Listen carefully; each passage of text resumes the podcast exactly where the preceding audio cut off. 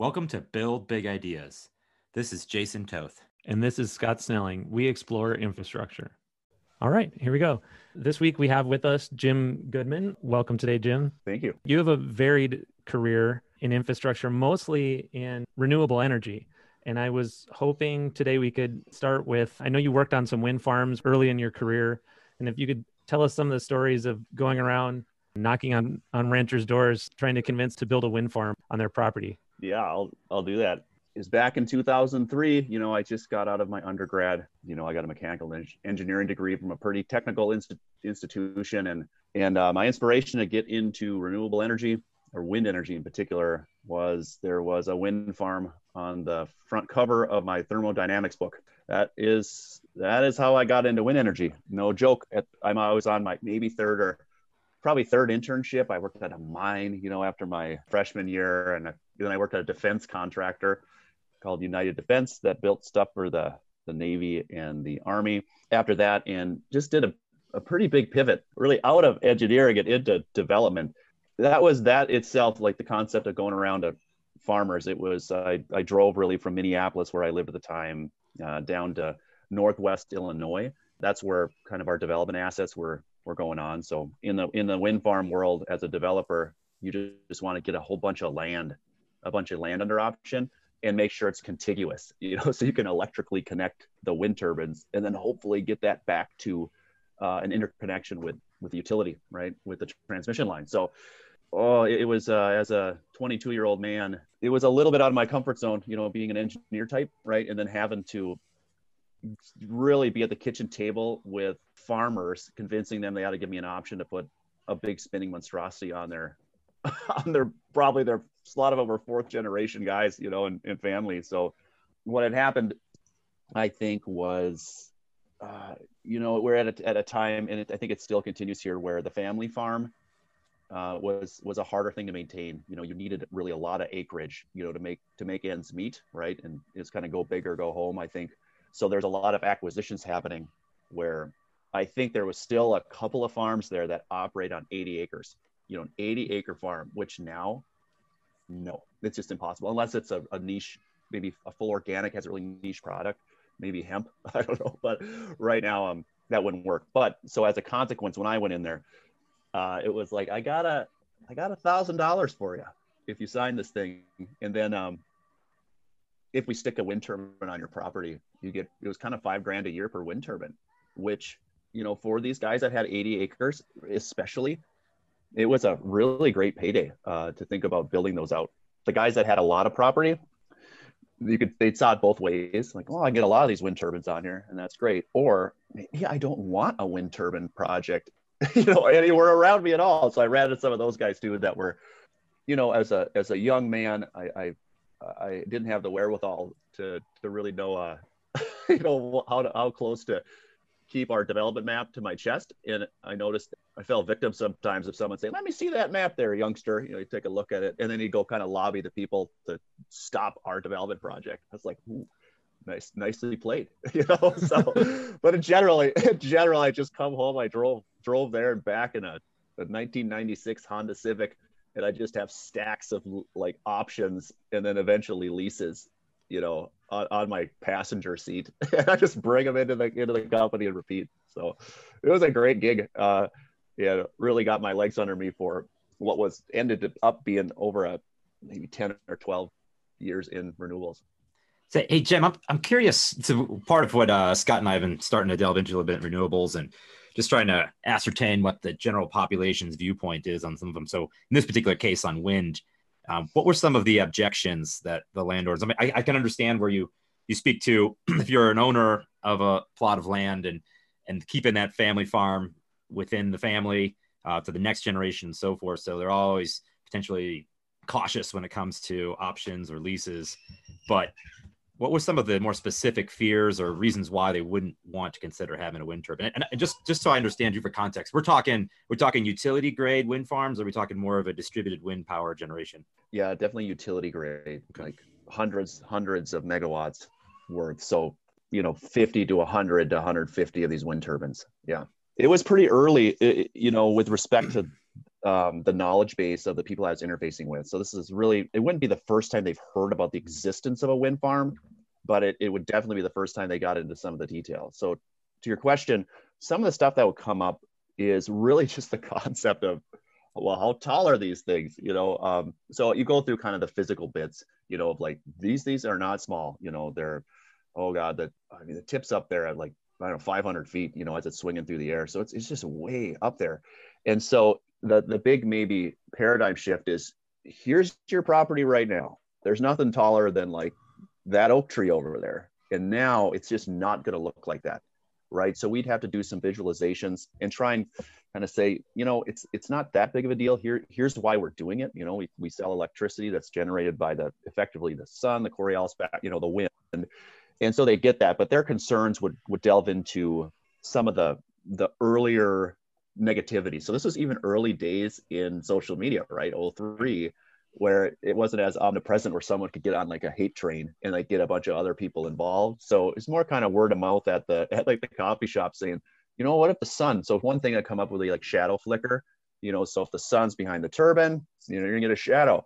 And so I'd have to say, well, here are the specific minutes in the day that you'll have this issue. So you could without much ado, take out an eight and a half by 11 and do incident angle, you know, of the sun versus the turbine and where it would actually affect where humans are, right, at your house. But as a thing, and then they'd have a stray voltage. That, that came up a lot. You're going to kill my cows or something. There, I'm sure there have been some issues, you know, with wind farms, but these are, you know, this is 34, 5 kVA, you know, kV distribution grade stuff. So, I mean, it's all the code. It's just not an issue. It's just not an issue. But taking a not an issue thing and trying to put that on someone's fourth generation farm. It's just sort of an uphill battle. But those are kind of the big ones. And and what also happened though, which was a little painful, is you'd have someone that signed up and then someone that didn't. So the whole goal is get this contiguous mass. So it actually caused a bit of tumult sometimes between these landowners. And that to me was that that's a little hard. You know, you don't want to kind of disrupt the status quo. So you have to get this group together. And sometimes people are like, I want nothing to do with it. And usually the haves would have more leverage, right? You know, these bigger farmers would have more leverage and say, nah, I'm out. I'm not going to do it. And sort of the have nots, maybe this w- would sort of gather together. So it ended up being more of a, a financial decision for these people versus, you know, like reduce greenhouse gas emissions. I want to give some of these guys credit that I do believe they they thought about such things, right? Renewables are good because of A, B, C, D. But when you get to brass tacks on their property, it just doesn't come up that much right? It's a it's not a very good selling point to put a large piece of spinning infrastructure on their property. Uh, so my, my experience is that the big three uh, objections that are related to wind on, on an individual property or farmland such as that are the view shed, which you highlight a lot, which in, involves that shadow flicker, uh, the noise aspect of it. There's an unknown there, and then the potential disruption to nature, and and sort of in that order of precedence. And it it sounds to me like a lot of it was education up front so that you could help them sort through what was rumor or their first impression and on the technicals of what they would actually experience. Yeah. Yep. And then they can make a sort of a business decision on, okay, this is what maybe the impacts would be to me. And this is the benefit as far as diversification of my income portfolio here at my farm here. And um, that, that is it. Yep. What, uh, for, I'm curious for these leases. So if you've got a, if you got an option, you went under a lease, how long were the periods of leases and what happens if the lease expired and that family farm or potentially the next generation of that family said we don't want the wind turbine here anymore how, how does that work yeah like the term of the lease so i think it was a decade uh, to yeah. shoot uh, a couple of five year extensions in that so 20 options. years all in was really the commitment and you're what you're trying to do is you're the independent power producer right the wind developer i guess in this case and often called ipps right they they need to backstop you know their investment cash right with these with a power purchase agreement with a, a utility or an eventual buyer you know take into account wheeling costs like getting energy from this electrical node over to this one. So yeah they're very long term. So what would happen i think what it was seen as is it lent comfort once they made the decision on those three issues you bring up. And the noise one's a good one too that came up sometimes too but i think you got the order right with respect to concern but once they kind of drove through that i think what they they liked about it was, hey, this is like a long term thing, and my kids can enjoy this income as well. So it wasn't like it, it, was like seen as a benefit that they were long term, you know, versus a detriment. Yeah. And I guess I was just hinting at to finish that thought. the potential for the next generation, either a change in heart of that particular generation that made that decision to, to bring that wind farm on, or the next generation to say, well, got it, but I, now I don't want it here, and how that would work out. But that's uh, that's just an interesting thought line um, when I think about private property and leases and so forth. Yeah, so that was some of the stuff early in your career. I know as far as wind farms, you also later in your career got involved in actually constructing the, the wind farms and construction management aspects of it. Yeah, in in, in Vermont and, and elsewhere. Maybe could you talk about some of the issues that come up once you move to to actual construction? Sure. Yeah, so I started as a developer. I just I did that for a couple of years. I moved out to Colorado and tried to develop there too. But I I ran into a fellow named John Malone. I don't know if he, he's a billionaire. I know him, Cable Cowboy. It's an excellent book. I love it. So I ran to that guy because I was trying to build a wind farm on his property, right? and and I finally got a meeting with John Malone. Eh, seriously, at the end of like a, a you know a hundred foot like oak table, you know, and I got through his admin who was not messing around, right? This gal was like, I was on call like number 27 with this gal, you know, and I finally got to sit with John Malone I brought my boss in, and John Malone's like, we, are like, we want to lease your property, and he's like, I want to buy your company. I'm like, oh, so it was just a a funny deal. I'm like, I keep running this John Malone, but anyway, you know, it was I didn't do a darn thing. I worked in Colorado out of Fort, uh, you know, Fort Collins. My my soon-to-be spouse was going to school at CSU there in Fort Collins, and I just like kept on as a contractor to this independent power producer out of Minneapolis. And they're like, "Go do what you did in North in Northwest Illinois. Yeah, no problem." I'm like, well, it was a problem. I couldn't land anything. So very different ranch land owned by John Malone versus you know 80 acre we're barely surviving properties, right? Anyway, but to ask, get to your question, uh, Scott, I got out of that, went to MA, what was then called MA Mortenson Company. They're called Mortenson Construction now, and they had about at the time just an incredible grab on the market of building wind projects. So probably it was them and another company in Minnesota out of St. Cloud, Blattner, right, that probably had about maybe 50 50 60% of the north american market on building wind projects and really that comes down to and i'll get your question jason it's like what are the challenges on building a wind project right well getting widgets there you know getting these parts there is a real deal uh, we I got some experience, uh, even my next step when I, I moved to Vermont. So I'm at Morton's insofar as I worked as an estimator there, really just building up what wind farms cost. And the big to do there regarding your ability to control that market is having control of the supply of the kind of the nation's like main erection cranes. If you got the big cranes and, and lease them on long term, like what Mortenson did, you actually could suck up a lot of the availability. And then as a consequence you just have this cyclical like we have this control. So a lot of the effort done at mortenson strategically was a they were kind of in early but they also made a lot of effort to, to secure a lot of craneage and they did a really good job at that and it kept some other players out. Now there's a lot of money to be made in that. So i think what had happened was it was glory days. They call us the propeller heads there, you know. So you're at, you're at a, a, place that builds like massive sports stadiums, like U.S. Bank, right? Stadium that Mortenson built that, right? The Vikings, Minnesota Vikings play there, and all these other places. And these were like kind of nuanced, you know, like oh, we're building we're building wind turbines now. It's just not in our core, but it was so profitable that they just ran with it. So anyhow, I peeled out of uh, Mortenson and worked for one of Mortenson's clients called First Wind they I think at the time were called UPC Wind, but they built for some reason they they were GE capital backed. They they built projects in really tough areas, like in the in the mountains of Vermont, which you know there's some issues there. And the big ones on infrastructure side are getting your turbine equipment there. I mean, we had to get a I think we had the first exit off of a an interstate in like the history, you know, of, of like the wind farm business. Like I negotiated with it was a, a major interstate that we pulled all this wind turbine gear off of that was close to where this project was. Not even that, but economically getting all this equipment to Vermont, for instance, that was problematic. Like these blades, they came from like Washington.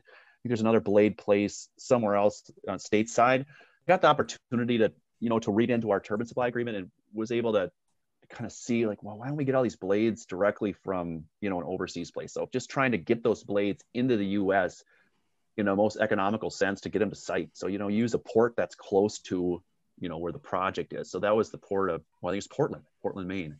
yeah where where where that where that gear came in for those projects but i think the big challenge is uh, there's getting the stuff to site on a hill oh my gosh so if you're building right you know on a hill i need a flat spot so they would basically blast off a big hunk of this mountain and then use a fill you know on the downhill side pretty destructive you know in, in thinking of you know some vectoring and chopping up where wildlife goes and things like that the real maybe tragic part is you, you know, in getting permits, right? So you need to get a wetland permit. You have to impact no greater than like two acres on this huge site. The sites where we built these, at least this particular project, the Sheffield Wind Project, was crisscrossed with gobs and gobs of timber harvesting roads that already existed and had existed there for decades. We couldn't use those. We could not use those roads because they had wetlands developed in them.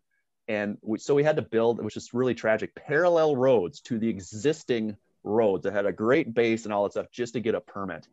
So that stuff to me was a little kind of tragic to think I got to build a whole new road through this basically virgin like hillside treed mountain because of some like kind of interpretations of rules that you can't use the existing logging roads. We would have preferred just upgrade these logging roads like it's a twofer, right? You know, we're building our stuff. Your logging roads are better now. You know, we'll give you some gravel curb cuts to get your trees out but no, we built like parallel ones.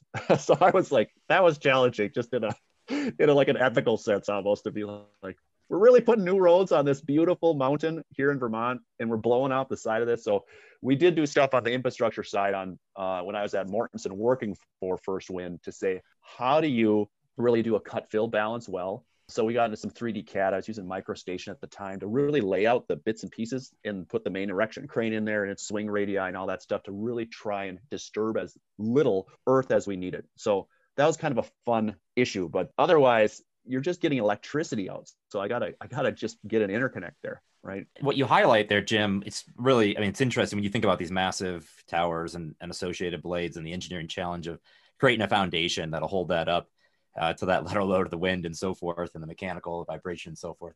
But the construction engineering challenge that you highlight in some of these sites where the wind is the best, maybe even greater. And that you have these, so Army engineer background, in the end, everything in an operation comes down to logistics. And so getting the materials and like you highlight, I think some of these components, especially the blades, which aren't really something that you can break apart, are close to 200 feet long. Trying to get this huge component to the site and having it set up so that a crane can actually lift to. Um, I thought you highlighted a pretty interesting equipment resource, a valuable specialized equipment resource that tended to dominate that construction aspect. So as we progress to some of the other challenges associated, think, I think you were starting to get to it is the transmission, because right, that the fundamentals of of sustainable energy come down to the big two challenges of transmission and storage, so that we can match supply to demand, right? because renewables have the intermittent supply cycle that's part of it. So you're up on this mountain. How do you get the power from where it's generated at the turbine down to the grid? Yeah, it's almost like when you think about the siting of a project, right? And I also did some work in um, the southern tier, you know, in, in New York, these mm-hmm. two little communities called Cohocton and Prattsburgh. Their lead, if you will, from like here's this wind project, and then I got to get to the T line. I think it was it was a few miles, and that's pretty expensive build, you know, to get all that juice out right? And building basically a little T line to get to the existing T line. So when you're siting these projects, you know, having a, a T line that's right there is important. So for the case of the Sheffield project, it had a transmission line like right there, right? And you'd site these on purpose. Great wind resource, you know, transmission line, like number one and two, right? That was really the really short up a lot of the economics. You could burn a million bucks a mile, oh easy, you know, on getting that power out. So you know, and geez, I could, it's almost like I go into this, but we, we had some issues on, you know, when you put in these foundations, they're like 300, 300 cubic yards at minimum. We're starting to get up some big suckers, like 450 cubic yards per foundation times 100. So think about infrastructure. I go to in, in Illinois, right? It'd be, hey, we're going to build this wind project. And the, the, the county road commissioner dude's like, well, what are you bringing in here? I'm like, well, a lot of this and a lot of and, uh, just gobs of really heavy crap, right? That would ruin their roads in effect. So they we'd started doing stuff like seriously like lidar scanning their road like a before and after and putting in a, a bond to to accommodate how we would wreck their road. It was interesting. Some of the places so early back in 03, you know, they wouldn't even have an ordinance for a wind project. So it's really my job to go into the community and get a zoning ordinance approved for this thing. So some of this stuff is just straight up planning, but that logistics side we ran into, you have to get ungodly amounts of gravel and concrete there. So that we didn't have a really great spot to get aggregate for a road.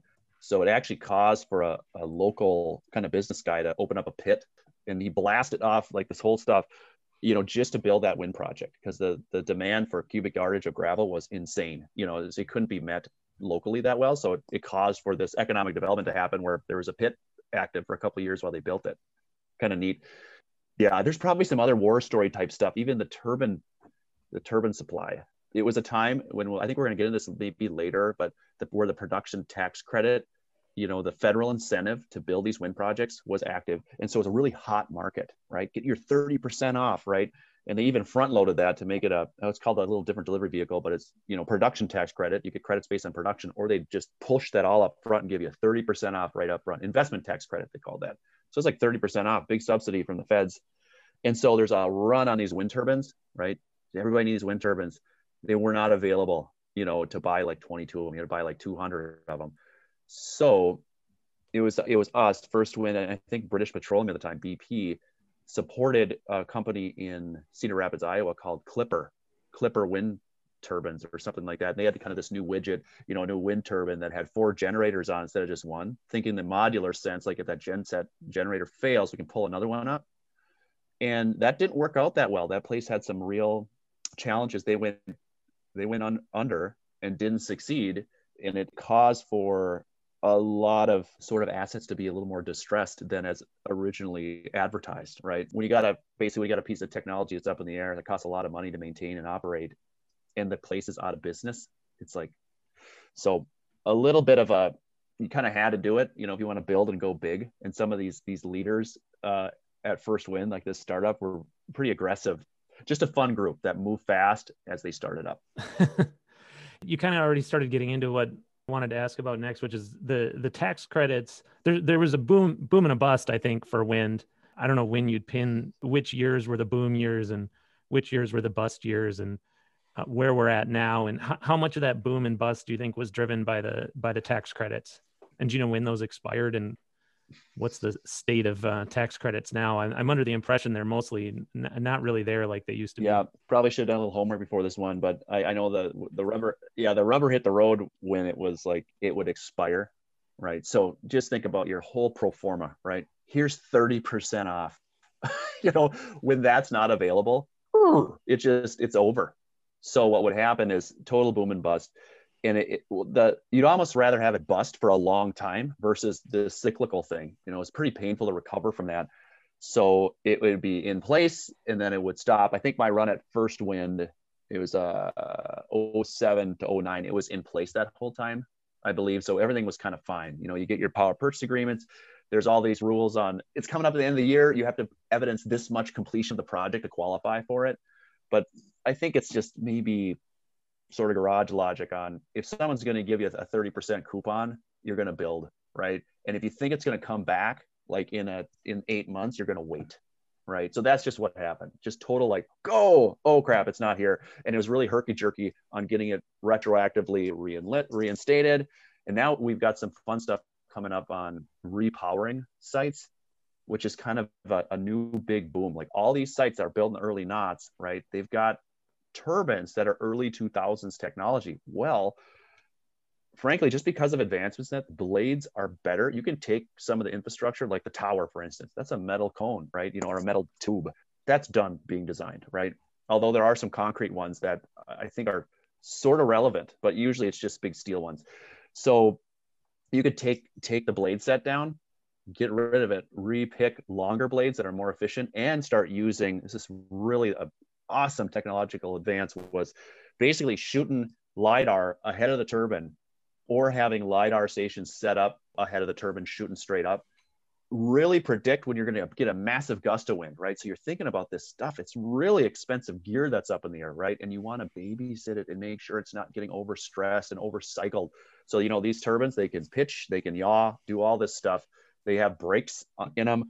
And if you can, a huge technological thing happen when people thought about, well, I got all these turbines, and then you got to keep them active because if that thing's not spinning, I mean, every hour that thing's spinning under high load, like some of these turbines are two and a half megawatts, five megawatts. You get five megawatt hours in an hour. It's just like ungodly amounts of juice, right?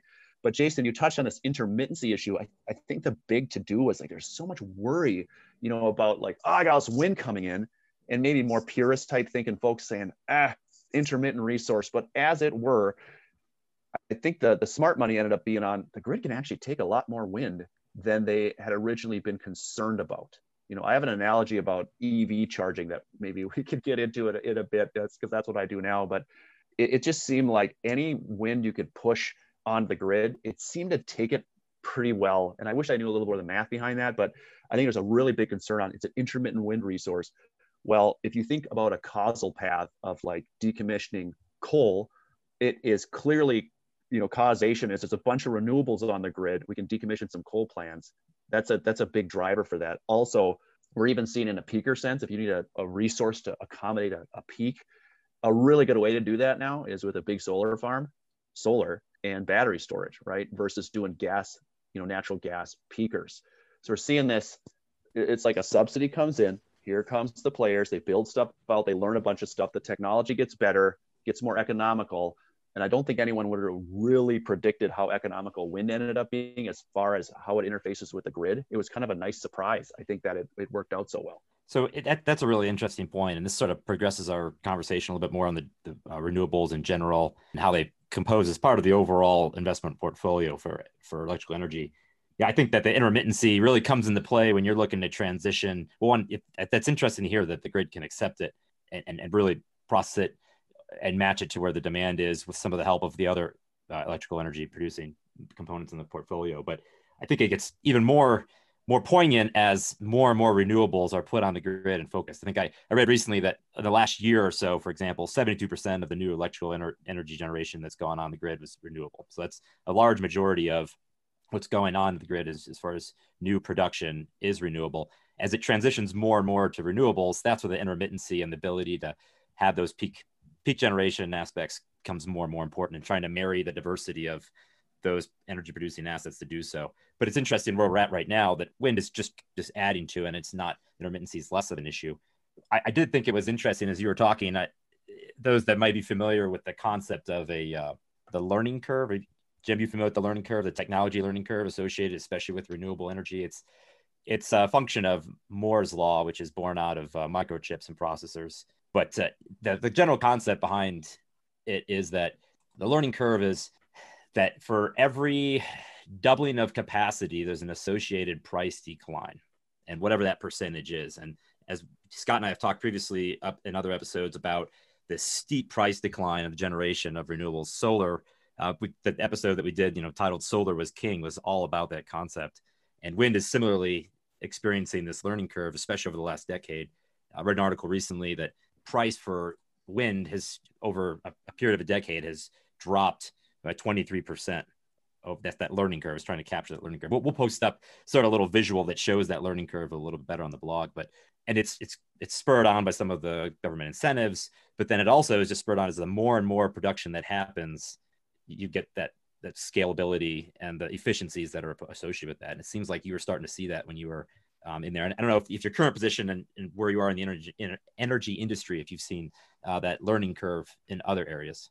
Absolutely. Yeah. If we want to go there, like I, I'm just really into electric vehicles right now, the electric yeah. vehicle charging station infrastructure, which I think your point on that, I, am definitely seeing that these deployments are getting huge. The price, you know, there's a lot of pressure, you know, on the, the OEMs that sell, let's say, fast chargers. You know, there's a lot of pressure on them to keep pricing down. There's also the benefit of scale, you know, as people buy more and more EVs. It's a it's a funky it's a funky thing because the load growth as brought by electric vehicles, it will be.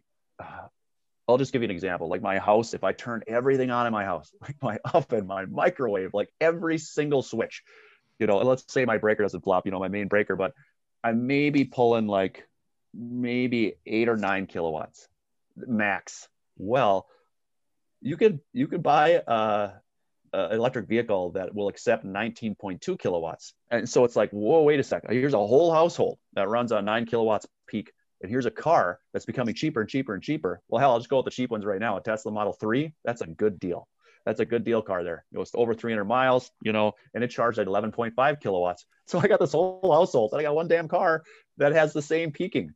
It's so we're seeing a whole bunch of fun stuff that's happening on trying to accommodate this load from utilities in an infrastructure sense on when we have these like for instance a fast charger out how often is it being used when there's a coincident peak involved you know uh, with the grid right? So the grid's like peaked out. It's trying to deliver all this juice and then all of a sudden this fast charger jumps on. There's another 50 kilowatts asking how often does that happen? It never happens. It's it's really a funny funny deal. It's, it's called the barry curve. I think that's b-a-r-y basically how many hours what percentage of the hours on the year is this thing being used? That would be like a load factor right? So they're really low right now because adoption's really low right? Not a lot of people own evs you know? You think a lot do but they don't compared to like gasoline vehicles right? You hear about them a lot. It's a hot topic. The thing that the utilities need really to stay relevant is making sure that they can get people on uh, programs where they have a residential charger and they can control their load right? So you come in and plug in and you just you can't give them all they wanted instantly or at scale.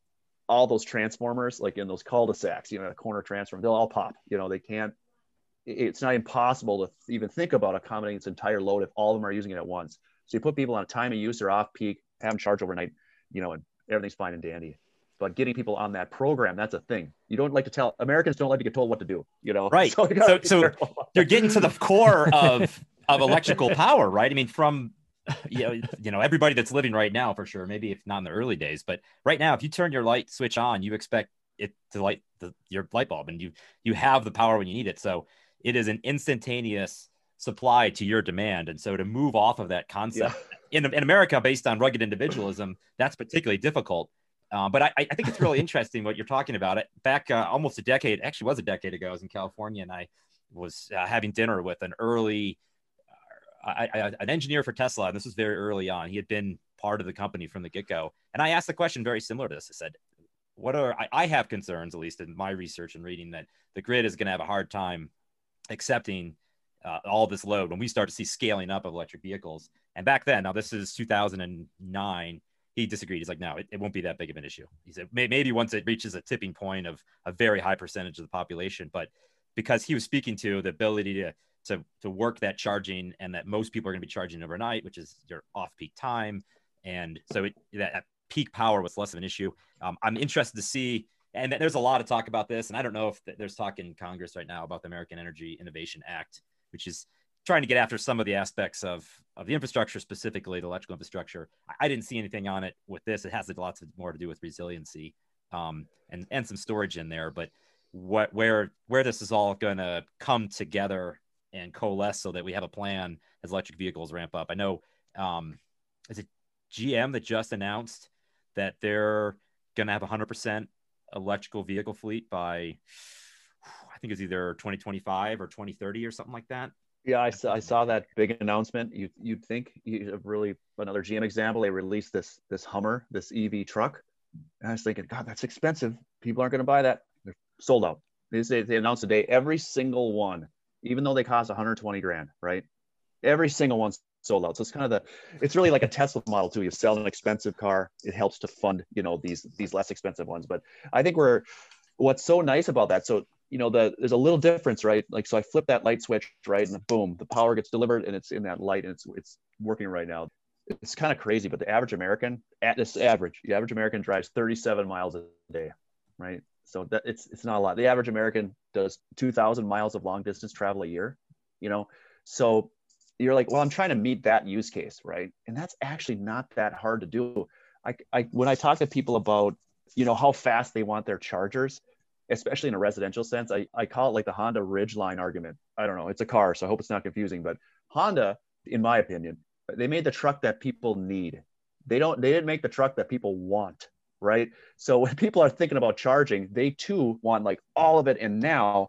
But if you can get them on programming, you know, and just kind of calm that down a bit, every single morning, a residential user, uh, owner of an EV, wakes up with a fully charged car.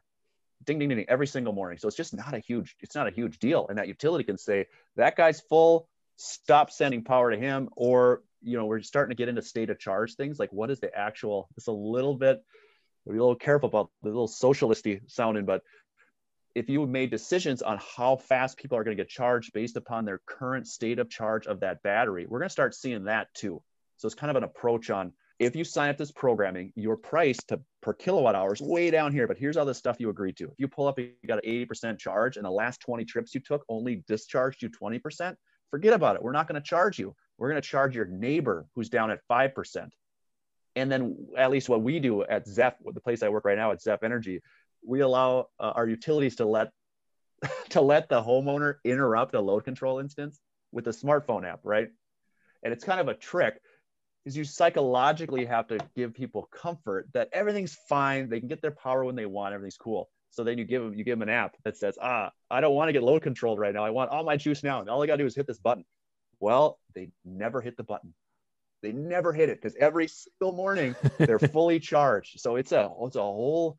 I mean, the utilities became gas stations. That's kind of what happened every outlet's a freaking gas station now. So it, it's it's a it's a fun industry to be in. Like certainly EVs are hot. Biden said it a whole bunch during his his debates. You know.